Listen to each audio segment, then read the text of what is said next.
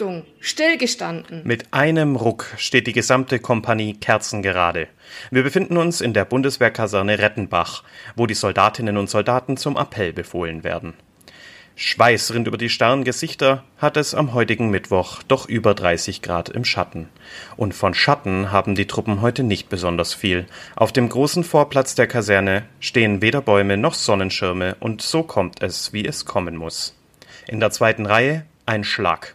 Unruhe macht sich breit. Der Hauptgefreiter Rettich ist umgekippt. Sanitäterinnen und Sanitäter kümmern sich sofort. Nach einer kurzen Schwäche ist der Kamerad recht blass, schweißig und etwas verlangsamt, reagiert jedoch auf Ansprache. In kühlerer Umgebung gibt er an, ihm sei schwarz vor Augen geworden. Kurze Zeit später haben ihm die Kräfte verlassen. Notfalleinsatz. Retten. Da kann ich mich gut reinversetzen, Mike. Also dieses Jahr war es ja schon irre heiß und das setzt mir ehrlich gesagt manchmal schon auch ziemlich zu. Ja, mir auch absolut und darum sollte es heute gehen. Passiv zum Juli haben wir uns überlegt, heute mal verschiedene Hitzenotfälle anzuschauen und in unserem kleinen Fallbeispiel wurde ja jetzt quasi schon eine Art Hitzesynkope beschrieben. Aber Mike, über Synkopen haben wir doch schon mal geredet, oder? Genau, richtig, Gabi. Das war Folge 1 und damals hießen wir ja auch noch Obligat. Ja, richtig. Und jetzt heißen wir ganz anders. Wie denn? Notfalleinsatz retten ist der neue Titel unseres Podcasts vom Thieme Verlag. Richtig, das heißt, unsere Stimmen bleiben allen Zuhörerinnen und Zuhörern erhalten.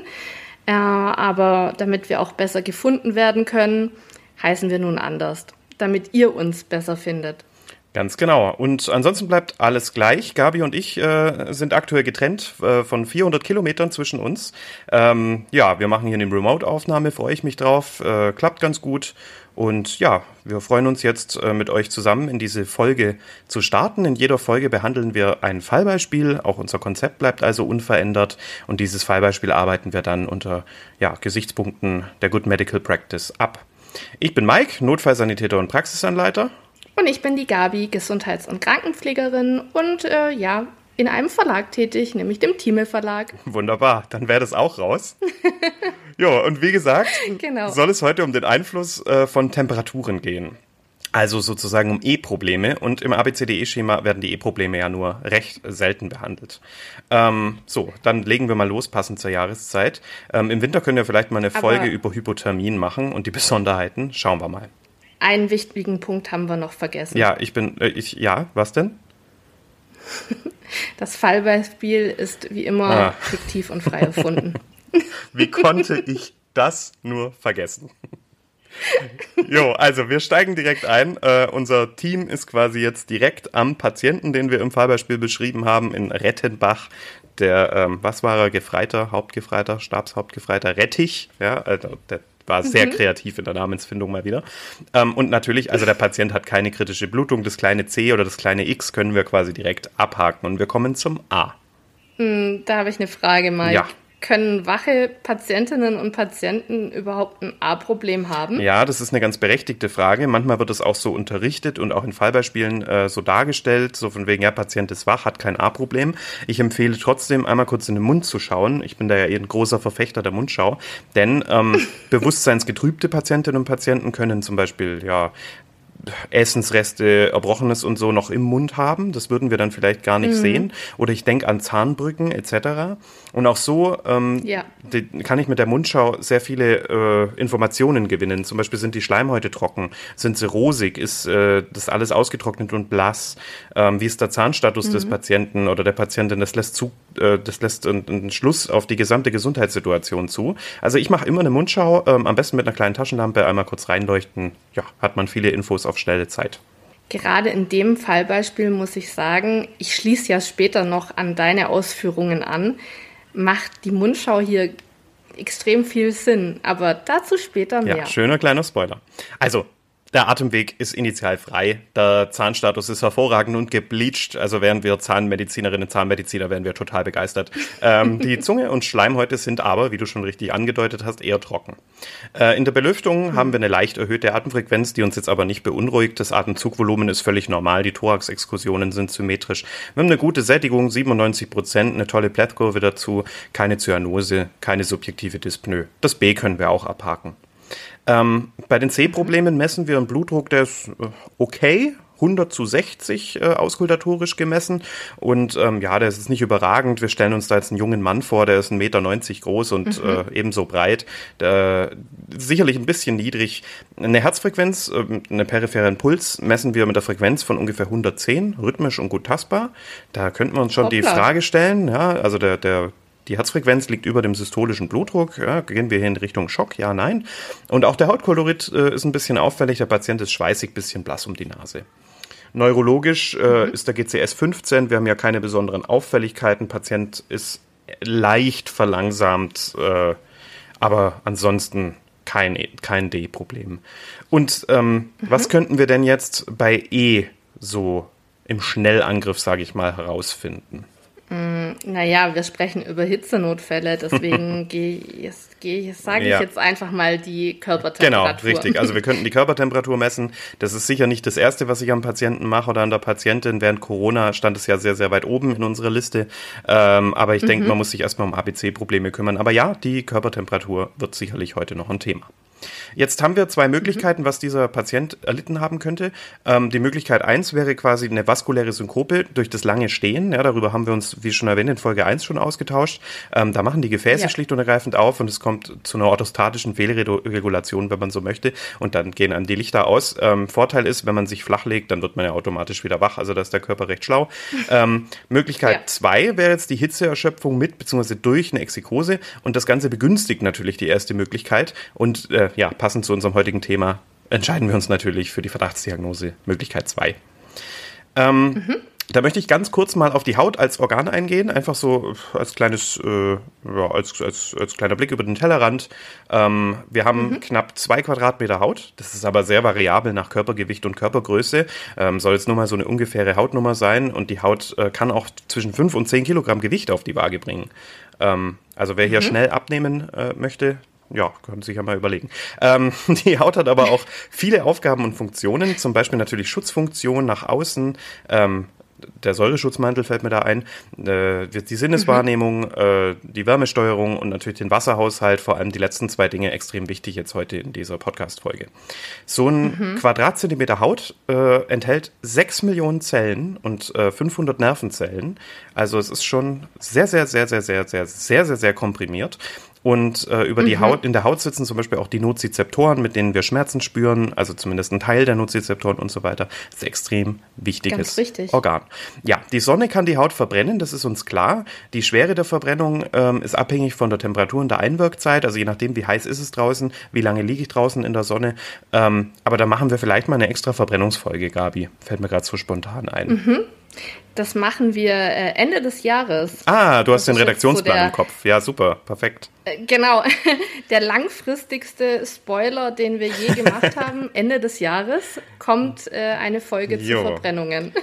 Gabi, wie funktioniert denn die eben angesprochene Wärmeregulierung über die Haut? Über Schwitzen. Ja, genau, ganz einfach. Das haben wir in den letzten Tagen hier im Juli ja schon erfahren, über Schwitzen. Und dabei führt ein Volumenmangel bei fehlender Wasserzufuhr natürlich dazu, dass der Körper immer mehr und mehr austrocknet. Und Hitze führt dann zu einer zusätzlichen Stoffwechselbelastung. Also die Temperaturen aktuell sind einfach sehr, sehr, sehr schwer für unsere Körper, die an Normal- oder Niedrigtemperaturen gewohnt sind. Und wir kommen dann auch gleich zur Hitzeerschöpfung. Da haben wir quasi so eine Exikose so ein bisschen im Vordergrund stehen. Die Symptome sind hier Schwindel, Übelkeit, Erbrechen, Synkope, wie eben schon genannt, und Muskelkrämpfe, da wir ja beim Schwitzen auch viele Elektrolyte und Salze abgeben. Und wenn man sich da nicht wieder auffüllt, kann das schon mal zu Muskelkrämpfen führen. Gabi, hast du denn schon mal vom Hitzschlag gehört? In Abgrenzung zur Hitzeerschöpfung. Ja, klar. Also die Besonderheit dabei ist ja, dass die Körperkerntemperatur steigt. Genau, die KKT steigt beim Hitzschlag an. Der Hitzschlag ist sozusagen eine lebensbedrohliche Folge der Hitzeerschöpfung. Also wenn ich quasi meine Hitzeerschöpfung nicht adäquat behandle, bleibe in der Sonne, setze mich weiter hart arbeitenden Tätigkeiten aus. Ich denke da an Baustellen, an DachdeckerInnen, die hier sich massiv überanstrengen, aber auch Feuerwehrleute, die ins Feuer gehen und keine Wärme abgeben können. Dann kann sich hieraus ein Hitzschlag entwickeln. Sogenannte, also quasi die lebensbedrohliche Komplikation der Hitzeerschöpfung. Und hier steigt die Körperkerntemperatur auf über 40 Grad Celsius an. Und jetzt kommt es natürlich ab 41, ca. 42 Grad zu einer Eiweißdenaturierung. Deswegen ist ja auch sehr hohes Fieber auch gefährlich.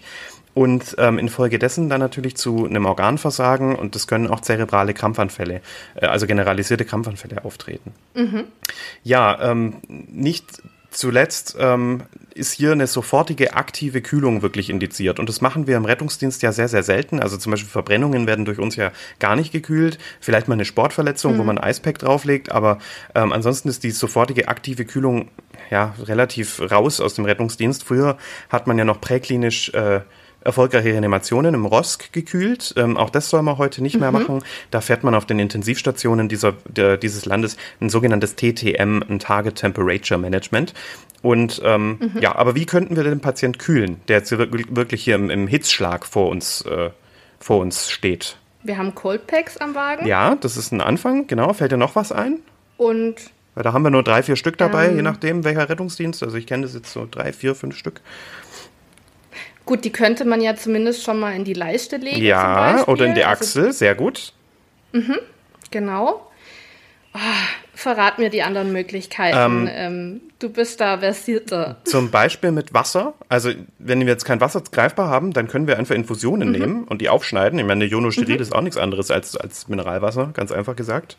Und wir könnten zum Beispiel saugfähiges Material, Saugkompressen oder im Zweifel vielleicht auch Verbandstücher damit tränken und die Extremitäten und den Körperstamm damit kühlen. Das muss auch nicht. Da kommt es zur Verdunstungskühlung. Genau, ganz genau. Ist das richtig? Das Problem am Hitzschlag ist ja auch, dass diese Personen nicht mehr schwitzen. Die haben eine hochrote Haut und die Haut ist trocken. Also das Schwitzen hat hier schon es ist schon eingestellt. Deswegen steigt die Körperkerntemperatur ja ins Unermessliche, die KKT. Und hier können wir ganz gut mit feuchten Tüchern Abhilfe schaffen. Der Hitzschlag hat eine extrem hohe Mortalität bzw. Letalität. Die Wärmeregulation des Körpers kommt zum Erliegen und es kommt zu einer Elektrolytverschiebung. Die sterben teilweise auch noch Tage später auf der Intensivstation. Also wir müssen da wirklich sofort handeln und diesen Hitzschlag unbedingt auch sofort erkennen.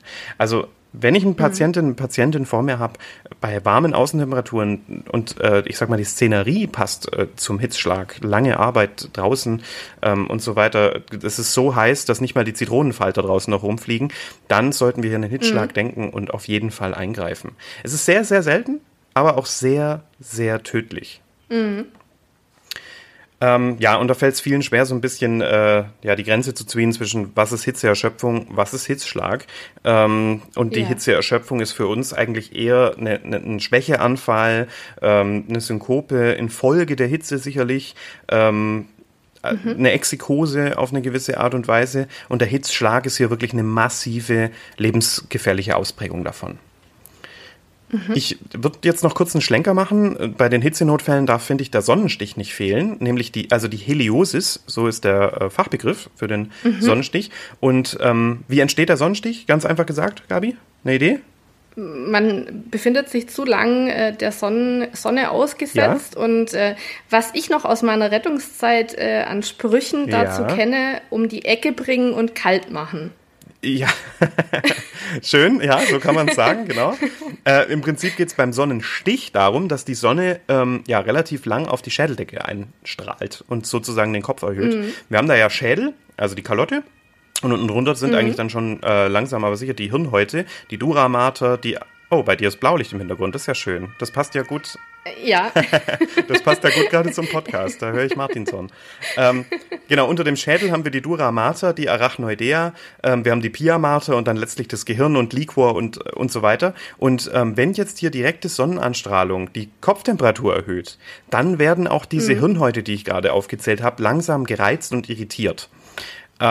Jetzt muss man kein Vollprofi sein, um auf die Symptome schließen zu können, nämlich Kopfschmerzen, Schwindel, Übelkeit, Erbrechen, Krampfanfälle und auch Meningismus. Schon mal gehört? Mhm. Die Nackensteifigkeit? Ja, genau.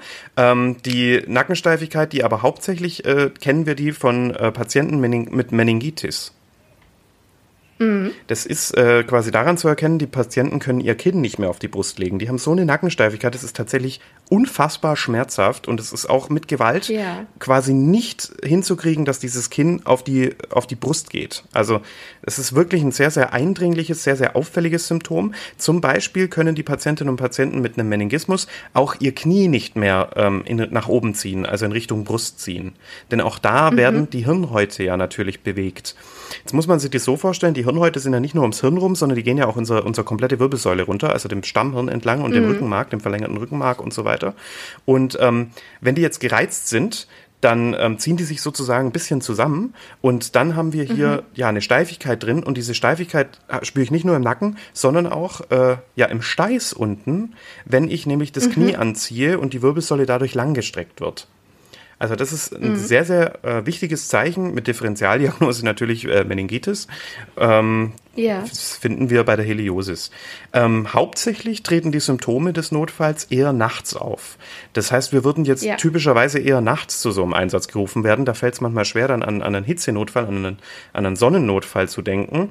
Aber naja, tagsüber merkt man die Symptome einfach noch nicht so arg. Und es dauert natürlich auch eine Weile, bis die Hirnhäute dann wirklich in der Art und Weise gereizt sind, dass es dann zu Symptomen kommt. Richtig. Ja, wie du schon richtig gesagt hast, also ich würde es anders formulieren, um die Ecke bringen und kalt machen, finde ich, kann man falsch interpretieren. Ich weiß aber, was damit gemeint ist. Bitte in eine schattige Umgebung bringen. Man kann da gerne auch ein bisschen kühlen, jetzt nicht aktiv irgendwie mit Eis oder so, das ist nicht indiziert, aber so, dass es für die Patientin angenehm ist. Und bitte hier die Gefahr im Hinterkopf behalten, je nachdem, wie schlimm dieser Sonnenstich ist, könnten das auch mal schwere Symptome werden, Krampfanfälle bis hin zum Hirnödem. Also gerade bei Bewusstseinsstörungen ist hier definitiv eine neurologische Abklärung indiziert. Das sollten wir das einfach im Hinterkopf behalten. Mhm. Jo, das war jetzt so mein Schnellzusammenriss über die Hitzenotfälle. Ich schließe mal mit so einem Fazit ab, versuche mal hier so einen Strich drunter zu kriegen. Gerne. Ich will jetzt da auch nicht noch mehr ins Detail gehen. Wir könnten uns jetzt natürlich noch die verschiedenen Elyte anschauen und so weiter, aber ich glaube, wir sind ganz gut bedient jetzt mit meinen Ausführungen. Das Fazit ist, Sonne ist nicht immer so super angenehm, wie man es sich vorstellt. Also gerade ich bin da wirklich sehr anfällig und ich habe da echt Konzentrationsprobleme, wenn es draußen so unfassbar heiß ist. Ich muss mich auch immer eincremen. Ich habe ja als Hautkolorit ohnehin schon weiß. Also ich muss da wirklich aufpassen. Eine Hitzeerschöpfung, da kann man Volumen zuführen. Also ich würde da auf jeden Fall versuchen, eine Nadel zu legen, mal eine Jono reinlaufen zu lassen. Bitte kein Natriumchlorid, darüber haben wir uns hinlänglich schon unterhalten. Die Patientinnen und Patienten in den Schatten bringen, kühle Umgebung schaffen. Und ansonsten würde ich da ein bisschen wie eine Synkope abarbeiten. Siehe Folge 1. Hitzschläge sind unbedingt zu erkennen. Achtet auf die Haut, die muss trocken sein und rot, achtet auf die Körperkerntemperatur und hier ist sofort eine intensive Behandlung indiziert angezeigt und es ist eine definitive Intensivindikation. Außerdem sollte man Sonnenstiche einschätzen und überwachen und letztendlich für euch selbst. Ihr solltet viel trinken, ihr solltet auch selber den Schatten suchen. Die Erwärmung der Erde schreitet voran, das ist uns allen bewusst und daher müssen wir in den kommenden Jahren mit mehr Hitzenotfällen in Deutschland und Umgebung rechnen. Und behaltet es einfach im Hinterkopf, wenn ihr in den Sommermonaten in den Einsatz geht. Da lieferst du mir die ideale Vorlage für einen Übergang. Ja, als hätten wir uns abgesprochen. Du lieferst mir die ideale Vorlage dafür, mit deinen Hitzenotfällen einfach auch mal aufzuzeigen, dass es ja nicht nur die Notfälle gibt, sondern eben auch die hitzebedingten Sterbefälle. Und da liegt die geschätzte Zahl mittlerweile im mittleren vierstelligen Bereich. Also man kann sich da die Zahlen ja schnell ersuchen. Das finde ich schon sehr beängstigend, wenn man überlegt, dass es in manchen Jahren schon über 8000 Hitzetote gab. Ja, und krass. Natürlich ist es, wie du genau sagst, abhängig vom Sommer, den wir haben. Und da möchte ich einfach grundsätzlich nochmal so ein bisschen aufholen zu dem, was du schon gesagt hast. wir verlieren durch Wasserverdampfung und ja auch über den Schweiß natürlich, ohne dass wir uns belasten, täglich schon rund 400 Milliliter Wasser. Das schwitzen wir jeden Tag? Und ja. Ach krass. Jeden Tag und Nacht. Ja, okay, ja krass. Okay. Genau. Und im Extremfall kann das sogar bis zu 10 Litern gehen. Also bei starker körperlicher Belastung kann durchaus schon mal es passieren, also bei in Extremfällen, ne, in Ausnahmefällen, dass man bis zu 10 Liter Schweiß verliert. Und das ist so enorm, also das wünsche ich mir, dass es mir nicht passiert. Ja, das glaube ich. Krass. Ja, und wie du auch schon richtig gesagt hast, bei starkem Schwitzen gehen auch die Elektrolyte verloren, also vor allen Dingen der Salzgehalt im Schweiß steigt und da geht insbesondere das Natrium verloren. So, Mike, neben dem Hitzenotfall, du hast es auch schon angesprochen, welches Notfallbild passt denn noch zu diesen Temperaturen? Denk mal zum Beispiel ans Pflegeheim. Ja, da könnte ich jetzt irgendwie total ausufernd sagen, die Hyponatriämie. Das wäre jetzt nämlich auch ein Top-Übergang gewesen. Aber ich denke, darauf willst du nicht raus. Ich denke, wir bleiben so ein bisschen bodengebundener und ich würde einfach mal Exikose in den Raum werfen. Habe ich recht? Mhm. Ja, genau. Also Synonym dazu ist ja die Dehydration. Ja. Und gerade bei älteren Menschen, die eben viel zu wenig trinken, kann es eben im Sommer schnell dazu kommen, dass sie exekieren. Und diese Notfallsituation kann sich dann auch natürlich in einer Bewusstseinseintrübung zeigen. Darüber hattest du auch schon gesprochen, in Krampfanfällen. Bis hin auch mal zur Atemnot, also es ist auch möglich. Und diese unzureichende Flüssigkeitszufuhr, die da ja eben stattfindet, die ist begünstigt durch eben das hohe Alter und mit dem einhergehend durch das verminderte Durstgefühl. Und was man eben auch weiß bei dementiellen Erkrankungen, dass eben das Trinken schlichtweg vergessen wird. Mhm. Ja, da fehlt das Durstgefühl auch einfach. Ja, genau. Und bei älteren Patienten zeigen sich die Symptome in der Exikose häufig erst mega, mega spät. Deswegen ist da dann echt auch schon Vorsicht geboten. Und so ein bisschen aufpassen muss man natürlich auch, weil die Exikose auch als Auslöser von einem Delir oder einem Sturzgeschehen möglich sein kann. Mike, im ABCDE, von was für einem Problem sprechen wir da? Also was für ein Problem hat der Patient mit einer Dehydration? Ich denke, du willst auf das C-Problem raus, aber imponieren wird uns draußen wahrscheinlich eher das D-Problem, weil die Patienten teilweise wirklich Schlaganfallsymptomatik haben und eingetrübt sind und verlangsamt sind. Aber das resultiert natürlich irgendwie aus dem C-Problem, aus dem Kreislaufproblem. Ja, richtig. Super kombiniert. Und ich hoffe auch unseren Azubis, die uns hören, gut die Vorlage geliefert, falls sowas mal in der Prüfung drankommen sollte. Mike, welche Symptome haben die Patienten? Du hast schon gesagt, einen Durst haben die, Durstgefühl. Ich habe es vorher auch schon angerissen. Was für Probleme kommen noch dazu? Oder was für Symptome kommen noch dazu? Ja, Kreislaufschwäche, eben das D-Problem, dass die Patienten nicht so wach sind, nicht so ansprechbar sind. Mhm. Also eine Benommenheit bis hin im schlimmsten Fall zum Koma. Ja, Bewusstlosigkeit, richtig. Aber wenn wir jetzt mal auch an deine heißgeliebte Mundschau denken, da hattest du vorher schon ganz richtig gesagt, also so trockene Schleimhäute. Und bei alten Menschen sieht man häufig auch so eine verborgte, borkige Zunge. Ja, ich weiß, schon mal gesehen? Ich kann es nicht erklären, wie es aussieht, aber ich weiß genau, was du meinst und ich habe das auch schon mal gesehen und ich glaube, so geht es gerade vielen, die das hier hören. Mhm. Und es gibt noch so einen total beliebten Test, den man durchführen kann, wenn ein älterer Mensch eine Exikose zeigt. Die stehende Hautfalte. Perfekt. Ja. Jetzt genau, habe ich dazu, das wirst du mir hoffentlich gleich erklären, weil ganz oft haben ältere Patientinnen und Patienten, so ich sag mal das geriatrische Patientenklientel, die haben immer stehende Hautfalten manchmal.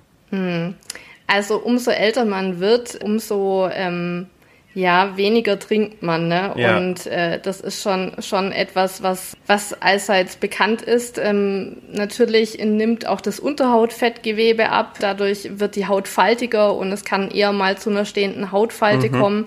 Aber so dieses ganz klassische Bild, wenn man die Haut in eine Falte legt, sage ich das jetzt richtig? Ist das total korrekt oder begeben wir uns da in einen rechtsunsicheren Raum? Also man kneift natürlich niemanden, meine ich damit. Ach, du willst sondern, auf die Körperverletzung raus. Genau, richtig. Ja, also wir kneifen niemanden, sondern wir versuchen wirklich vorsichtig die Haut etwas anzuheben und dann bleibt nicht nur so eine kleine Hautfalte stehen, sondern das ist schon ein sehr imposantes Bild, das man dann sieht, genau. Ja, wenn ich mir vorstelle, Gabi, was für Schmerzreize ich schon gesetzt habe bei irgendwelchen halbbewusstlosen Patientinnen und Patienten, das ist das Tasten der Hautfalte sicherlich noch sehr charmant. Ja, okay. Und wenn du jetzt in so einem Pflegeheim stehst, manche Patienten haben ja durchaus auch körpererweiterte Ausgänge. Weißt du, worauf ich raus will? Nein. Nee. Auf den Dauerkatheter. Ach so. Okay, das klang also, ganz falsch gerade. Das klang ganz falsch. Ja, der Katheter. Oh Gott. Ja. Ich höre. Also ich wusste gar nicht, wie ich die Frage jetzt besser stellen könnte. Nee, alles gut. Deswegen habe ich das jetzt gemacht. Also mal ganz im Ernst, die Harnproduktion ist natürlich total reduziert. Oligurie. Ja, sag mir was. Oligurie, Entschuldigung. Oligurie, ja. Genau. Bis hin zur Anurie, also dem völligen Ausbleiben der Harnproduktion. Das heißt, wenn wir im Pflegeheim sind dann und der Patient einen Dauerkatheter hat, dann checken wir den auch mal und können dann auch schon besser einschätzen, um was es sich handelt. Mhm. Und der ist dann ganz wenig und ich glaube ganz, ganz tief gelb konzentriert. Richtig, genau. Ja. Und wie du auch schon beschrieben hast, wir haben eine Hypotonie und eine Tachykardie. Und Vorsicht, das kann bis hin zum hypovolämischen Schock führen. Mhm, über die Schockgeschehen haben wir erst kürzlich gesprochen. War es die letzte Folge oder die vorletzte? Ich glaube, es war sogar die letzte Folge. Genau, also da gerne auch nochmal reinhören. Ja. Okay, Mike, jetzt die Frage an dich, die Gretchenfrage. Stell dir vor, du stehst im Pflegeheim und müsstest jetzt Maßnahmen bei einem Patienten ausführen, der für dich exekiert erscheint, für den du die Arbeitsdiagnose Exikose gestellt hast. Jo, ABCDE, wie immer. Und das wird mich ja auch, das ABCDE-Schema hat ja auch den Sinn und Zweck, mich dann auch schrittweise zu dieser Verdachtsdiagnose, zu dieser Arbeitsdiagnose zu führen. Letzten Endes erfolgen natürlich unsere Basismaßnahmen, das ist ja klar, die bei jeder Patientin und jedem Patient so durchgeführt werden. Letzten Endes Zugang legen, Vollelektrolytlösung anhängen, bitte keine Experimente mit irgendwelchen Natriumchloridlösungen, um Gottes Willen. Und dann einfach mal gucken. Ich würde aber durchaus also je nach Situation würde ich einen zügigen Transport präferieren, weil es ja auch durchaus andere Gründe für den Patientenzustand geben kann. Mhm. Ja, und dann lassen wir mal einen halben Liter reinlaufen und wird aber vorher vielleicht noch kurz Ausschau halten nach Beinödemen. Da könnte man jetzt sonografisch zum Beispiel sehr viel machen, aber ich muss mich natürlich davon überzeugen, dass der Körper die Flüssigkeit, die ich da zuführe, schon auch wegarbeiten kann. Also bei einer dramatischen Globalherzinsuffizienz muss man da natürlich schon auch ein kleines bisschen aufpassen. Ganz richtig. Super. Ja, also das wäre mein Part heute gewesen. Jetzt haben wir noch einen Werbeblock, ne? Ja, ich bin ganz Ohr. Ich kann mich kaum halten. Wir dürfen euch gerne nochmal auf die Retten-Reihe hinweisen. Das heißt, unseren Notfallsanitäter, das Lehrbuch für alle angehenden Notfallsanitäterinnen und Notfallsanitäter, den Prüfungstrainer, den ihr online finden könnt und euch damit sehr gut auf die Prüfung vorbereiten könnt. Schaut da gerne mal vorbei, nutzt auch die App, die es in jedem Store zur Verfügung gibt. Genau, da könnt ihr sie kostenfrei downloaden und als Ergänzung mit auf den Weg nehmen, überall, wo ihr seid, lernen. In der U-Bahn, in der Bahn, im Flugzeug, was weiß ich. Ja, schaut euch die App einfach mal an. Ist auf jeden Fall interessant, hat was. Und natürlich auch das Buch kann ich euch nur an den rechten Fleck ans Herz legen.